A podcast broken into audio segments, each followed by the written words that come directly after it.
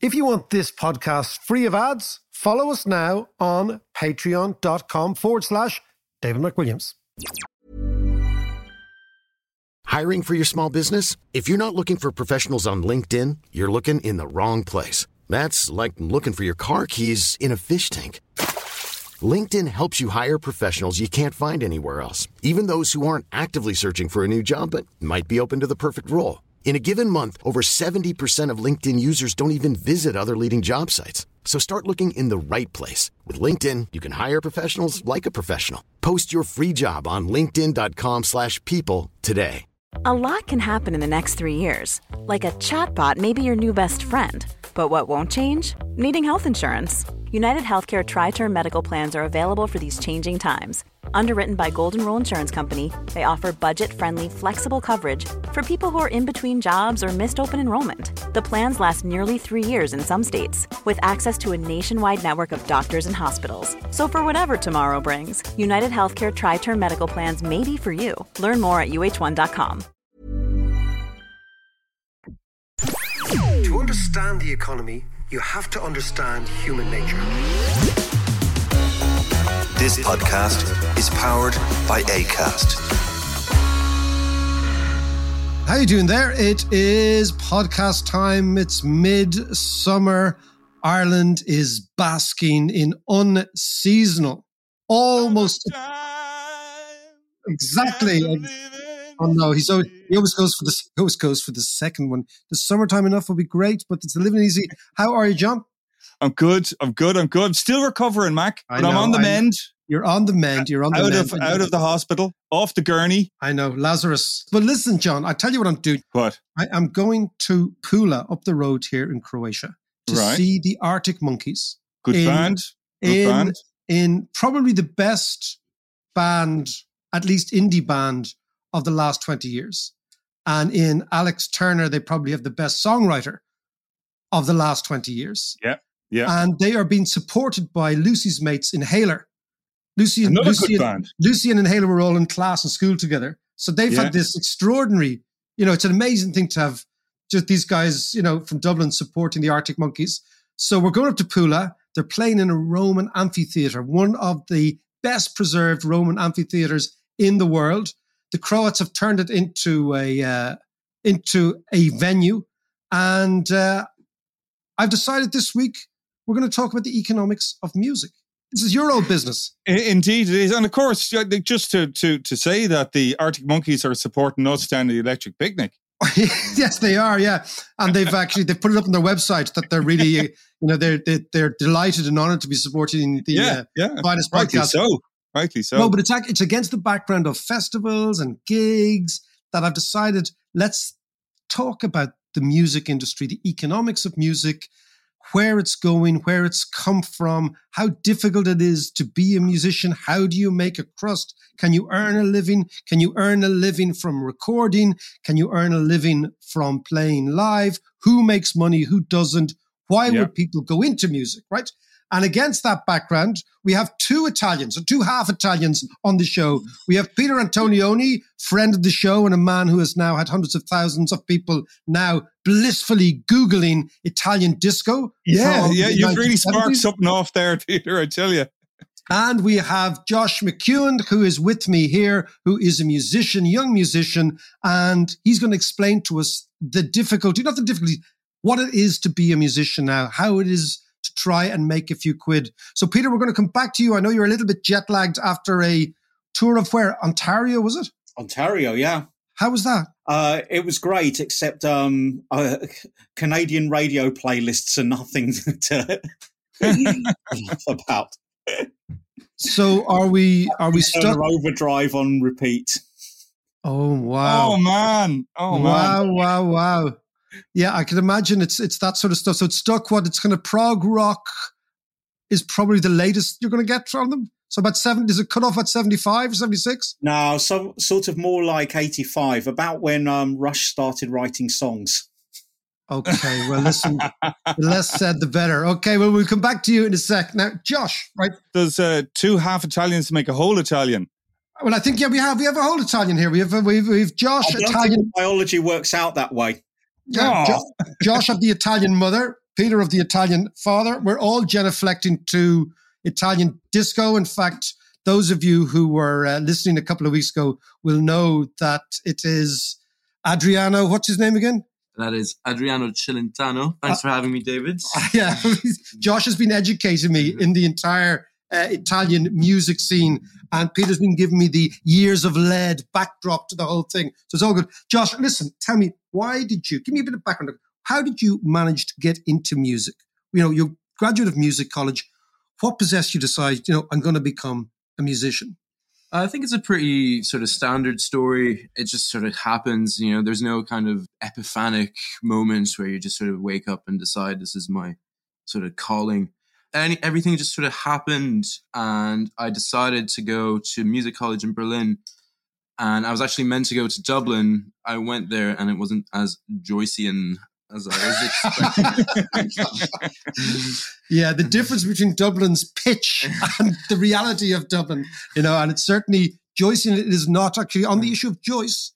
Where did Joyce work when he was in Trieste? In Pula, where we're going go. in the next night or two. But listen, you wrote a fantastic article, and I'm going to put this article up on my Twitter feed, and we're going to talk about it about trying to make money in the music world and it's really really it's it's it's brilliant give me some examples of possibility or impossibility uh, well, I think if you're starting out in music, I think money shouldn't be an issue uh, because you're probably not going to make any. I think uh, it's it's it's a little sort of little interesting piece I wanted to write, and it's all based on ifs and buts. But the whole point of it is we're talking about mechanical royalties, which basically is you know the what you're selling your music the actual recording of your music for. And we're not taking into consideration all the other income streams that you might get as a musician. This is purely hypothetical. So what i was trying to do here is trying to give recorded music a value and try to sort of put it a bit in perspective. And i did a few examples. Um, we were looking at the cost of living in london and dublin and we were trying to sort of translate the amount of streams you need every month to pay for your living costs. And so we did, uh, you know, we did the boring stuff and we looked at the numbers. And if you consider rent in Dublin, plus, you know, expenses and bills and everything, go, it can go, if you're a sort of single person living in a studio flat, it might you might be looking at 1100 to 1650 ish euros a month. Probably 1650 at this stage. The, yeah, we just had the latest yeah. we just had the this latest is, dublin I, rent I, yeah I, I, wrote this in january by the way. Yeah well it's good to see that dublin rent is going up at least about 15% per month? Yeah. not per year. So go on. So basically i did a bit of research. Um, you have sort of three or four main streaming platforms that have the sort of hegemony over recorded music. And these are obviously Spotify, Apple Music, Tidal, Deezer, and whatnot. There's plenty more. But let's say Spotify, Apple Music are probably the main the main players in this game. Spotify will pay you on average somewhere in between 0.003 to 0.005 dollars per stream. Now, obviously, considering you need to have 100% of the master rights. You need to own all your rights to your music. So if you're in a band or if you wrote the song with someone else, you might be getting way less than this. So let's assume you've written, recorded everything and it all belongs entirely to you. You would need somewhere in between 230,000 to 590,000 streams a month to cover your living costs, which is rent wow. and bills or 2.8 to 7 million streams a year. And what's really shocking, and this doesn't seem like such a big number in a weird way, but what really shocked me was uh, realizing that you would need about 2.3 thousand to 3.8 thousand streams every hour to make up for an Irish minimum wage, which is about 10, 50 euros. Jesus. So say that again. So you'd need how much per hour to make the minimum wage? Let's say on average about 3,000 streams per hour. Per hour per to make hour. the how, how, about just a pint? How, how much do you need just to buy a pint? I know it's probably about yeah, I'd say about one and a half thousand, yeah, fifteen hundred to two thousand uh, maybe. I mean, if you're in Dublin, who knows? Well, if you're in Temple Bar, it Yeah. costs you about five thousand streams per hour. But I mean, but let's actually, let's let's pare that back, right? So we're talking about three and a half thousand, four thousand streams per hour in order to earn the minimum wage. Yeah. So, what does a young musician do then? Like, so, so, so you've tried to figure this out in your head and say, I don't want to be superstar. I just want to actually live. Yeah, you get a real job. no, but seriously, I think that the, the the upside to this is there's been a lot of you know there's been a lot of talk about the streaming model and how it's detrimental and how it devalues music, and I'm a believer in that. But on the other hand, it does also give a platform to people both as a musician and as a listener because you know you're standing here you're listening to italian disco here in uh, croatia but this would have been a lot harder for you if you were buying physical records because you would have had to go through you know the whatever whichever shop you're going to and you need to it's actually harder to discover new music now this is from the point of view of a listener and from a point of view of a musician it's just you it, I've, I've done this yesterday because i'm releasing a single soon and you do it in five minutes you pay $30 to the distribution company and then you're set and as opposed to having to sort of brown nose some executive or you know go through the a&r process and everything it's it's it's it's really hard to give a, a, a sort of a judgment on this because uh, there's pros and cons Sure, sure. But I mean, I mean, in terms of projecting forward, how many musicians are doing these type of numbers? I mean, what is the average musician doing? What's the average band doing? I mean, who's doing four thousand downloads per hour? I mean, is it a huge amount? Is it is it a tiny amount in the industry? Well, I think the, the the problem with that is the people who are making these numbers are the people that shouldn't be concerned on paying their rent because they're already making so much money from other income streams. You know, just like gigging, touring, merchandise, and all of that makes up for probably a good bit more than what you're making through streaming. If you look at someone like I don't know Ed Sheeran, he's probably making millions from Spotify alone but I think that is still a very small percentage of his overall net worth. You know? Yeah, because he's selling out huge Yeah, stadiums and he's doing all the merch and uh, yeah, yeah, yeah. Josh, can I ask you, like, so where's the most profitable part of the income stream? Is it merchandise? Is it the selling of the t-shirts and the hats and all that kind of stuff? Or is it kind of a gig fee or, or where's think- that at? I think if you're starting out, it's probably it's probably down to either the advance you get from your lec- record label if you're signed, or publishing deals. Really, that's that's where I Right. think a lot of the money is.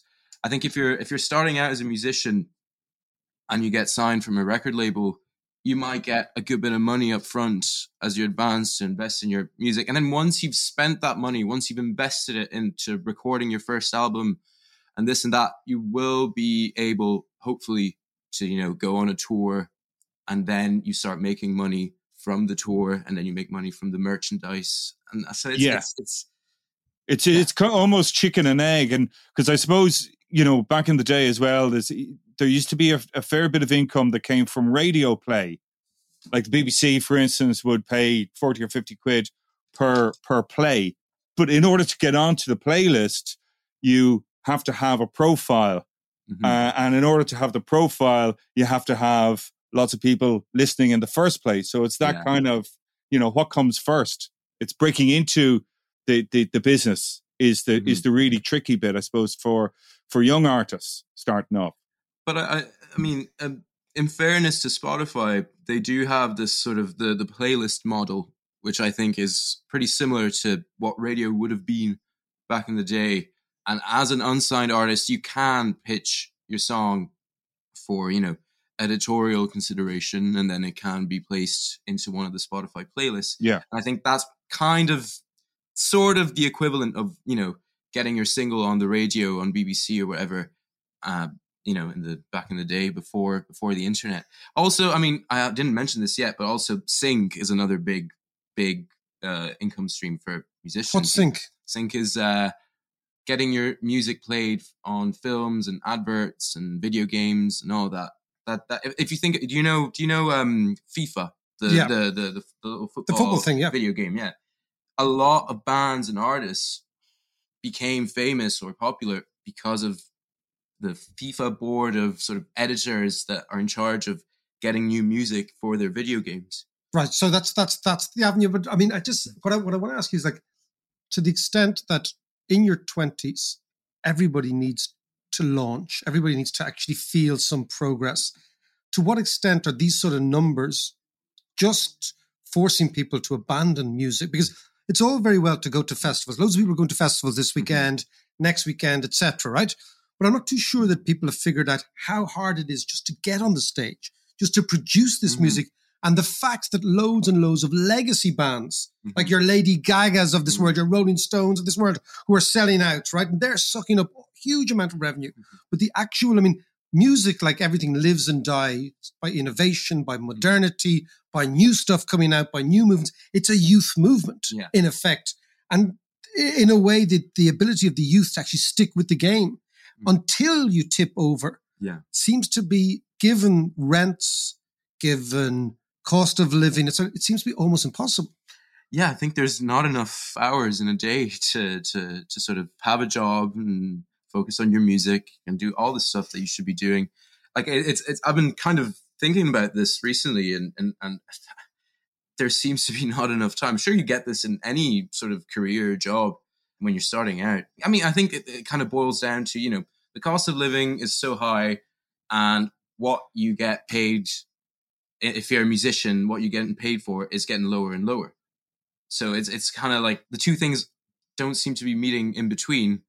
And I think, yeah, I think it, it is detrimental and it is discouraging for a lot of musicians who are maybe less financially stable than others and just maybe have to sort of turn it into a hobby rather than, you know. Well, you see, I mean, that's that's the thing. I mean, when uh, so little little bit of information. here. We have disclaimer. Disclaimer is that Josh and my daughter Lucy are in the same band together. Right? They're playing. Josh plays guitar in Lucy's band, and there's a certain thing the dad would say. Why doesn't she just go out with an accountant or a lawyer, you know, or some guy in a marketing department? But I mean, the great thing is the creativity is there, and the creativity will out. It will out eventually but it's just getting from here to there. So I think, Josh, listen, thank you so much for coming on the show. Thank you very when much. actually we're gonna we'll release the single on the show. When's it on? We'll, Oh, we'll- we'll- it's uh, it's out on August the 26th. August the 26th. Okay, Josh McEwen, he will be playing out on the podcast of August the 26th. And we are now going to go to the other Italian, Peter Antonioni, lecturer in economics, management, strategy, all good things. To put a bit of context on this,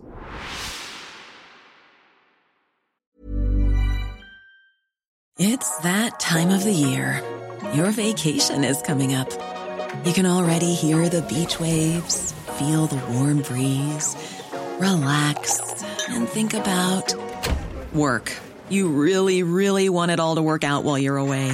Monday.com gives you and the team that peace of mind. When all work is on one platform and everyone's in sync, things just flow wherever you are.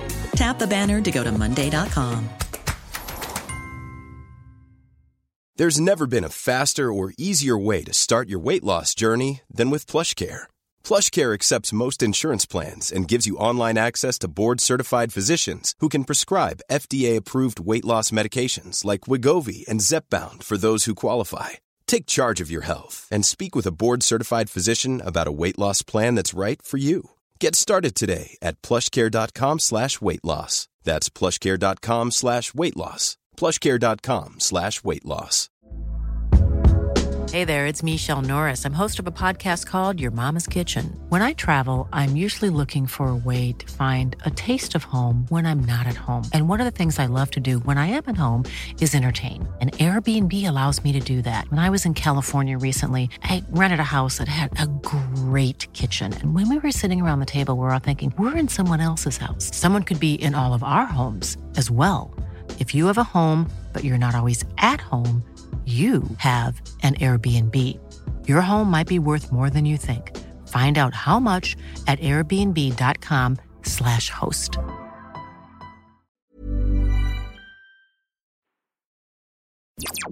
Peter, how are you?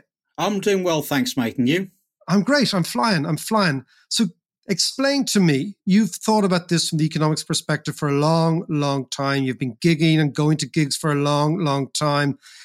You, you're from London, arguably the center of music for a long, long time. What do you think has happened over the years to end up in a situation where young musicians are doing the back of the envelope calculation and they're saying, man, I'd have to get 5,000 downloads an hour to get the minimum wage? It, the short answer is it's slightly complex. There's a number of factors that have all gone into it, and I think have all gone into it at about the same time. So you get all of these things come together, and that's what's you know uh, created a landscape that's very very difficult in music at the moment. Now, it's worth prefacing everything by saying that for the vast majority of recorded human history, musician was not a stable or a money making job. You know, if you sing for your supper, you always you're always in that position of trying to find the next coin. And that's been, you know, pretty much most of human history. It changed in the mid 20th century. And now, if you like, we've got a return to something like those old conditions. So why so, did it change in the 20th century? So in the 20th century, firstly, we had this new exciting industry came along, which involved actually recording music. And we have a recorded music industry, funnily enough, because gramophone manufacturers wanted people to buy turntables. So they um, immediately realized, well, a turntable's no good without something to play on it, and that's how we got the things like Deutsche Grammophon and all of these uh, early H- HMV and those sort of things. Yes, exactly. So it come it actually came from. So you've got two complementary products. You've got one you know, on which you play the music, and you've mm-hmm. got the music itself. So if you're making one of them, it may, it's a good bet to be in the other side of the industry as well. And you can say that this is, you know, if you like, this is something that's similar to what we have with two-sided platform markets now in a in a way in that you've got a manufacturer who wants to sell you equipment but needs things to be on that equipment so that's why it makes sense for example for apple to set up their itunes service. It creates a halo effect a positive feedback between the two sides. So we have this. Then after world war ii we have a population boom. We have the other side of it the demand side of it comes from uh, young people's wages for the first time being significant enough for them to go out and buy the fripperies of life. And so this is the, this is the beginning of like the, the concept of the teenager, the late teenager, the early worker, the mods and rockers, absolutely, you know, fashion, yeah. all that sort of. So 50s, 60s. So you have that. That comes along with a population and economic boom. So there's a, a graph you can find out there that um, has a Rolling Stone top albums and shows that it correlates very by year and shows that it correlates very, very closely with US oil production. And oh. of course, it's not that US oil production directly causes good music. It's that these are both two things that come out of this same economic growth process after World War II. Yeah, so it's the kind of it's the world of Olivia Newton-John's Grease that we're talking about. Absolutely. So that's the start of it, right? So we get that, we get that, and it happens a little bit later in Britain, but the same thing happens as happened in the US, and and then a little bit later still across Europe, but the same process goes on. This structure works quite well for a while, and when I say quite well, it means I'm really saying that there isn't a big disruption that's going to come along and change it, particularly. I mean, musicians still at that time are griping. I mean, the the song about uh, you know being annoyed with your record label is um, you know it, it, it's one of it's one of the perennials, isn't it? Yeah, I mean, it's a staple. It's yeah, a staple. Yeah, yeah. I mean, you know, I will survive was because the guy got locked out of his studio. No way. Why? You know. I just have an image of you in rollerblades and hot pants singing "I Will Survive," Peter. But I'll get that out of my head. No, I'd, I'd be much more Raining Blood, but uh... as well, I suppose as an ex as an ex cage fighter. so go on. So so yeah, this is fascinating. So so then we're into the we're into now this technological change. Right. So the technological change starts in a couple of ways. The first one is the change in digitalization in recording, and this this comes a little bit before digitalization in distribution, which happens in the first place with the compact disc. And then one of the thing about uh, a piece of digital content of any kind, you know, and we use content, it's an ugly word, but it's a word that's helping me abbreviate that I want to talk about music, books, film, television, Sure, absolutely, yeah. some structure underneath it. So content has this feature that it is firstly hard to create. It in, incurs a fixed cost along the way to do it.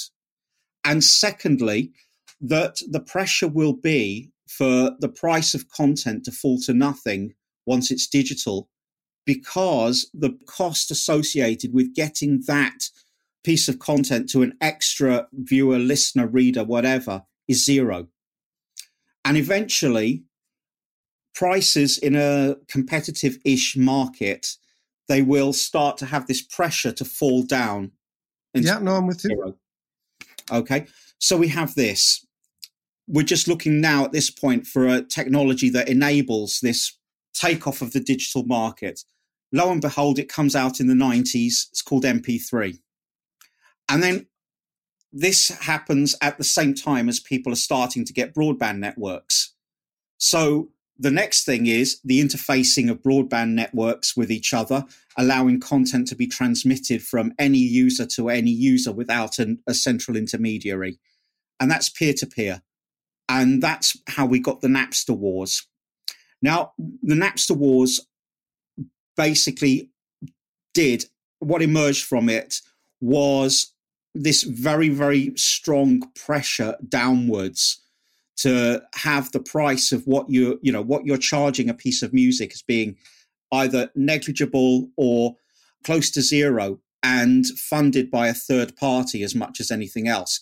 Spotify has a big problem, by the way, because Spotify's big problem is it has to pay out a lot of money to get the rights to have things on its network. But it has to also persuade people that they want to buy the premium subscriptions to it, which took a long time for it to get any traction with at all. So you have you have that problem with it. So we're at the Napster wars. The Napster wars destroy or present a challenge to the record labels. They react by trying to shut it down. And Doesn't obviously, work. that makes no bloody sense at all. It then No. reemerges as a streaming platform, a, a Spotify platform. And tell me what else is going on. Because then, of course, I presume lots and lots of record labels go by the wayside. They do, and it's particularly smaller ones that um, either stop or become web only labels or put up a notice saying we're not releasing new music, but we're here supporting you. You know all of these things. So you you have this collapse now. It's worth pointing out as well that the majority of artists really did not earn out their advances. Right? If you're a record label, if and you're a big label in particular, you're taking the bet on one in 10 doing that. You know, you're taking the bet that one of those is going to be such a big earner that the So- other nine can be written off. It's like the VC industry in, in, in Silicon Valley. Exactly the same model. And that's how, and that's how record lab, what record labels really are. So And for, the same thing So you're throwing off shit at the wall and something will stick. Right, but you know, you've got to point out that your sell here, and this is exactly what you were saying about uh, getting your your music out. Right, the the big sell wasn't was what the label could do for you in terms of getting you an audience. Maybe that was underhanded payments to pluggers on the on the radio to get your record Yeah. played. Maybe that's tour support. Yeah, maybe maybe it's advances on recording or whatever you always made that deal because you you know you have this thing that you were precious about and you wanted to get to the audience your only bargaining chip is those rights so you would sell something of those rights to somebody else under the presumption that they can get you the audience and in 10% of cases they actually did And then Yeah. tell me, Peter, right now, okay, so you've got the technological change on the demand side, you've got technological change on the supply side, you've a whole revolution in in the industry. And does that now demand that the musician, the artist, needs to have a totally, I think you call it the 360 model of that's you've got to be across everything. That's right, and the, you know if you look at if you look at what uh, the majors are, are plugging, and you mentioned Ed Sheeran earlier or Lady Gaga, you know at the top end, these 360 deals are terrifically lucrative for both sets of parties. Yeah, it's uh, it's basically one of those cases where the VC really works and you do build a market. And once you've got that market is a very big one you sweat it for all that you can for every penny. So you're so, flogging everything as people turn up. I know you're a spurs fan. I know lady gaga i think played at played, played at the lane yeah. Yeah at the lane and uh do you still call it the lane even though it's this new kind of it's it'll always be the line. All oh, right, my mate. It's always the line. All right, but I mean, it was also it's also the big technological change in the production side in the early nineties, late late oh. eighties, oh. early nineties. Oh, where, oh, absolutely. You know, when when when I was working in the music industry as a as a recording engineer and producer, what you used to do is book a studio for a month or a couple of months or whatever. It used to cost the record company an absolute fortune, and then all of a sudden technology became quite cheap. And when I say technology, it's the kind of sequencers and samplers and all that kind of stuff. And then all of, all of a sudden you had these young fellas in their bedrooms knocking out dance music. And that's where, that's one of the reasons why dance music and house music and the whole rave scene took off in, in the early 90s. Oh yeah, uh, I mean look, know, engineers engineers union here represent because you know it's job I've done as well and absolutely how how long did you spend checking the bias on the tape deck in the morning? Yeah. before the session started. Yeah, yeah, yeah. in fact, you know what I do? I've got a plugin that simulates uh, not correctly buyers tape deck for me now. And you know what? rather than rather than costing you know what, what was a Studer in those days? About fourteen hundred quid. At least, at yeah, least. I, I mean, I, I, got that price in my head. I mean, I know that I, they were really expensive, right? Well, you yeah. spend two hundred quid now. You can have one that that you can get the sound of not just a Studer. You can get a, you know, um, an yeah. Ampeg. You can get whatever, or, or you yeah. know, and you can set. And, and you've all you've all sorts of plugins where you even get the crackle of, of the vinyl and everything. Yeah, you know? Here they so, go. Here they go. I knew it was the, the, the, engineers nerding out. You know exactly. Well, no, I mean, I mean, I'm going to come down to a really economic point here, right? The average sa- median salary of a recording engineer in Britain right now is thirteen thousand pounds. Wow! Wow! It's a good job you're into podcasting now, Davis. Absolutely. I'm glad I got out of it when I did. Leveraged into the world of economics. Peter, I mean, I just, I mean, just one thing is people people don't know Peter, you'll see him at Kilkenomics as a Kilkenomics regular, but on his right arm, he has a most extraordinary tattoo. And it is the tattoo of the face of Joseph Schumpeter. Okay. And Joseph Schumpeter, as you know, is an economist who believes in the relentless gales of creative destruction. So, at the core of all economic innovation and wealth creation is this risk taking entrepreneur who makes everything happen. This is Schumpeter's worldview. So, it's all about people. To what extent, Peter, is this just a Schumpeterian story that we're. This is an entirely Schumpeterian story. This is about this is about as perfect a Schumpeterian story as you can imagine. I mean, uh, you know, music, if you were going to pick one industry that's had the howling gales of creative destruction flying through it, you, you pick music. I mean, it, it's a, it's about the, you know, one of the most perfect uh, mappings onto his theory that you can think of. And the, the really important thing about creative destruction is it tears down by building anew. So all of these so, things have happened. So what is the new? What is new? What's what's the, what's coming? What's coming? Well, that's really difficult to for anyone to tell you about as far as you know what a cultural movement or cultural product is. And I think the only way you do that is you know you just look at where it's coming from. What are these people saying? How where are they meeting? How's it hanging out? How are they hanging out, etc. I think, you know, one of the things that's happened that militates against, for example, rock music is firstly, it's actually relatively difficult. I mean, it can get very, very difficult to play if we go, if we start going on into the dream theaters and stuff like that of the world, right? So, you know, it, so it's something you have to practice at to be good at, right? So that's a load of time where you're not shipping any product. Yeah. Okay. Yeah.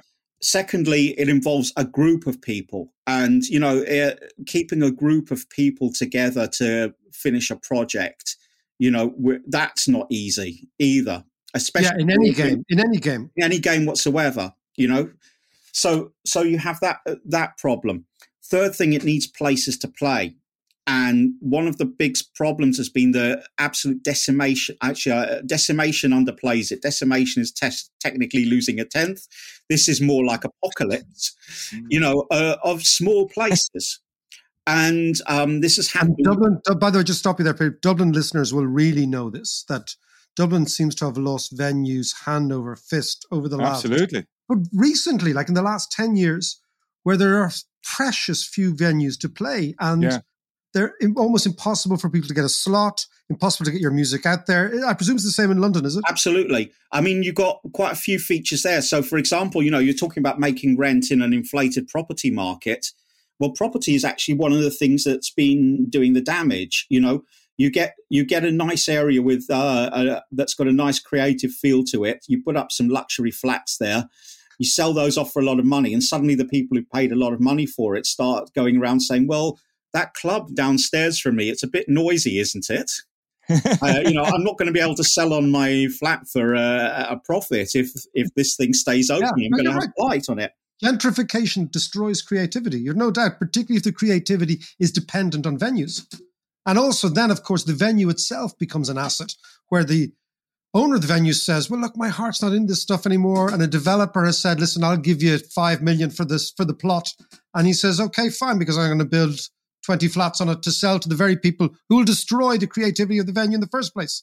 So you've got this Absolutely. Typically in cities, though, you know, areas move and people shunt along and they go to different places. Right, but something weird has been happening with development and housing markets, I think, in major metropolises that you know it's not like uh, Camden's now closing down or becoming luxury flats, and uh, Romford is setting up as the as the new gigging area.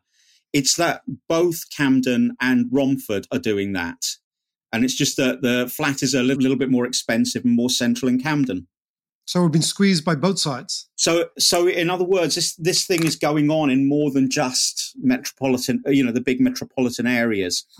So, if something like that is coming along, right? I mean, great a great example is the city I was in last week, Thunder Bay in you know, northern Ontario. That's kind of the kind of place that things are going to come out of because there are still places to gig there because it's still relatively cheap. Okay, your top 10 Canadian rock and roll bands, starting with Bryan Adams. Uh, Ten. I think you just Peter Peter. Antonioni, a man who knows, frankly, everything. What do you call him? In, what do you call him in Italian? The tuttologo. A tuttologo. Yeah, yeah. Um, Probably the world's finest. Well, certainly in- in my economic world, a tuttologo of the finest, finest quality is stumped. So we're Yeah, going to leave yeah. it there. I'll The start it. question- I'll, I'll say I'll say obviously Rush, but only from Grace Under Pressure onwards. Oh, listen, that's very specific, slightly nerdy. You got out there. So the question at the end of the Dave McQueen's podcast is top 10 Canadian rock and roll bands. Actually, Canadian dance music, is there such? Uh, well, I suppose there's Carly Rae Jepsen. Actually, Richie Hawtin. Rich, oh, yes. Yeah, yeah, yeah. Okay, because Man, we are yeah. going now. Josh and I are going from Italian disco to Russian synth. Is that our latest thing? Yes, the dark wave synth. Okay, that's where we're going. Dark waves. Darkwave synth. We are going to Ekaterinburg for some dark wave synth. We will see you guys on Thursday. Thank you very much for listening to the podcast. This one's on music. It kind of just struck me as we're talking, though. In the old days, you released an album and you toured to promote the album. It now seems to me that basically what you're doing is you're releasing the album to promote the tour. That seems the way the way the work of the Those world. things will go in cycles with each other. So there may well be another change in that cycle in some way or another, but it depends on people then having the money to spend and having a valuation for actually having the product. Fair enough. Peter Antonioni, Josh McCune, of course, Mr. Davis. We'll see you all on Thursday. While I have you there, listen, I just want to say thank you so much to all our Patreons who really supported myself and John throughout the last nearly three years, man. Three years. Wow. Oh, it's a long time. I thought it only started last week. It's such a good crack, though, isn't it? It is. It is. It is. It is. It's like it's like having the dream gig. You know. Thank you very, very much. And if you do want to support us on Patreon, it's patreon.com forward slash David McWilliams. You get ad free. You get courses, you get chats, you can ask me questions, all sorts of stuff, and you really become part of the gang. So that's patreon.com forward slash David McWilliams. And again, thank you very much.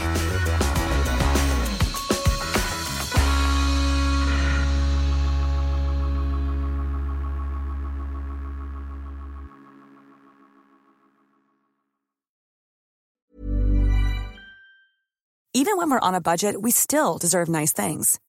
Quince is a place to scoop up stunning high-end goods for 50 to 80% less than similar brands. They have buttery soft cashmere sweaters starting at $50, luxurious Italian leather bags, and so much more. Plus, Quince only works with factories that use safe, ethical, and responsible manufacturing. Get the high-end goods you'll love without the high price tag with Quince. Go to quince.com slash style for free shipping and 365-day returns. This message comes from BOF sponsor eBay. You'll know real when you get it. It'll say eBay Authenticity Guarantee. And you'll feel it.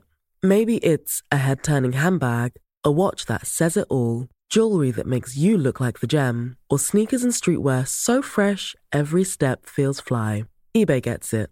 So look for the blue check mark next to that thing you love and be confident that every inch, stitch, sole, and logo is checked by experts. With eBay Authenticity Guarantee, you can trust that feeling of real is always in reach. Ensure your next purchase is the real deal. Visit eBay.com for terms.